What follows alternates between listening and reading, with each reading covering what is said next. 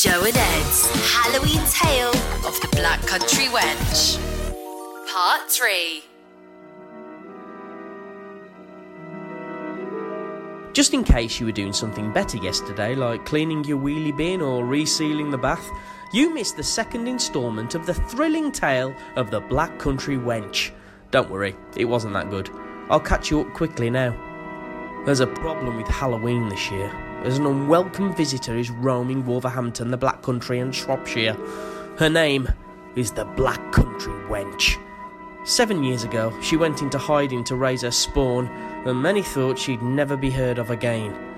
However, on Halloween last year, the Black Country Wench reappeared, and she's hungry like the wolf, and looking for hooners to hooch a snooch. Beware! Beware! A Halloween disco in the gym at Tipton Community Primary School is finally about to start.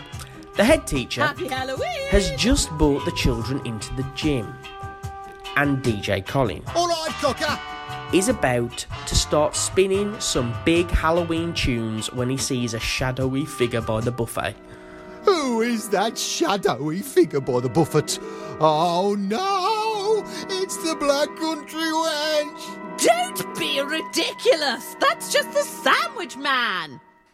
Sandwiches, sausage rolls, salami. Now I think about it, I am actually quite hungry. Oi, sandwich man, you got any pies? Sorry, I've only got sandwiches, sausage rolls, salami, and maybe some soup. Only a selection that start with S. Any bacon babs? Certainly not. I only have comestibles that start with S. Huh. Hot dog?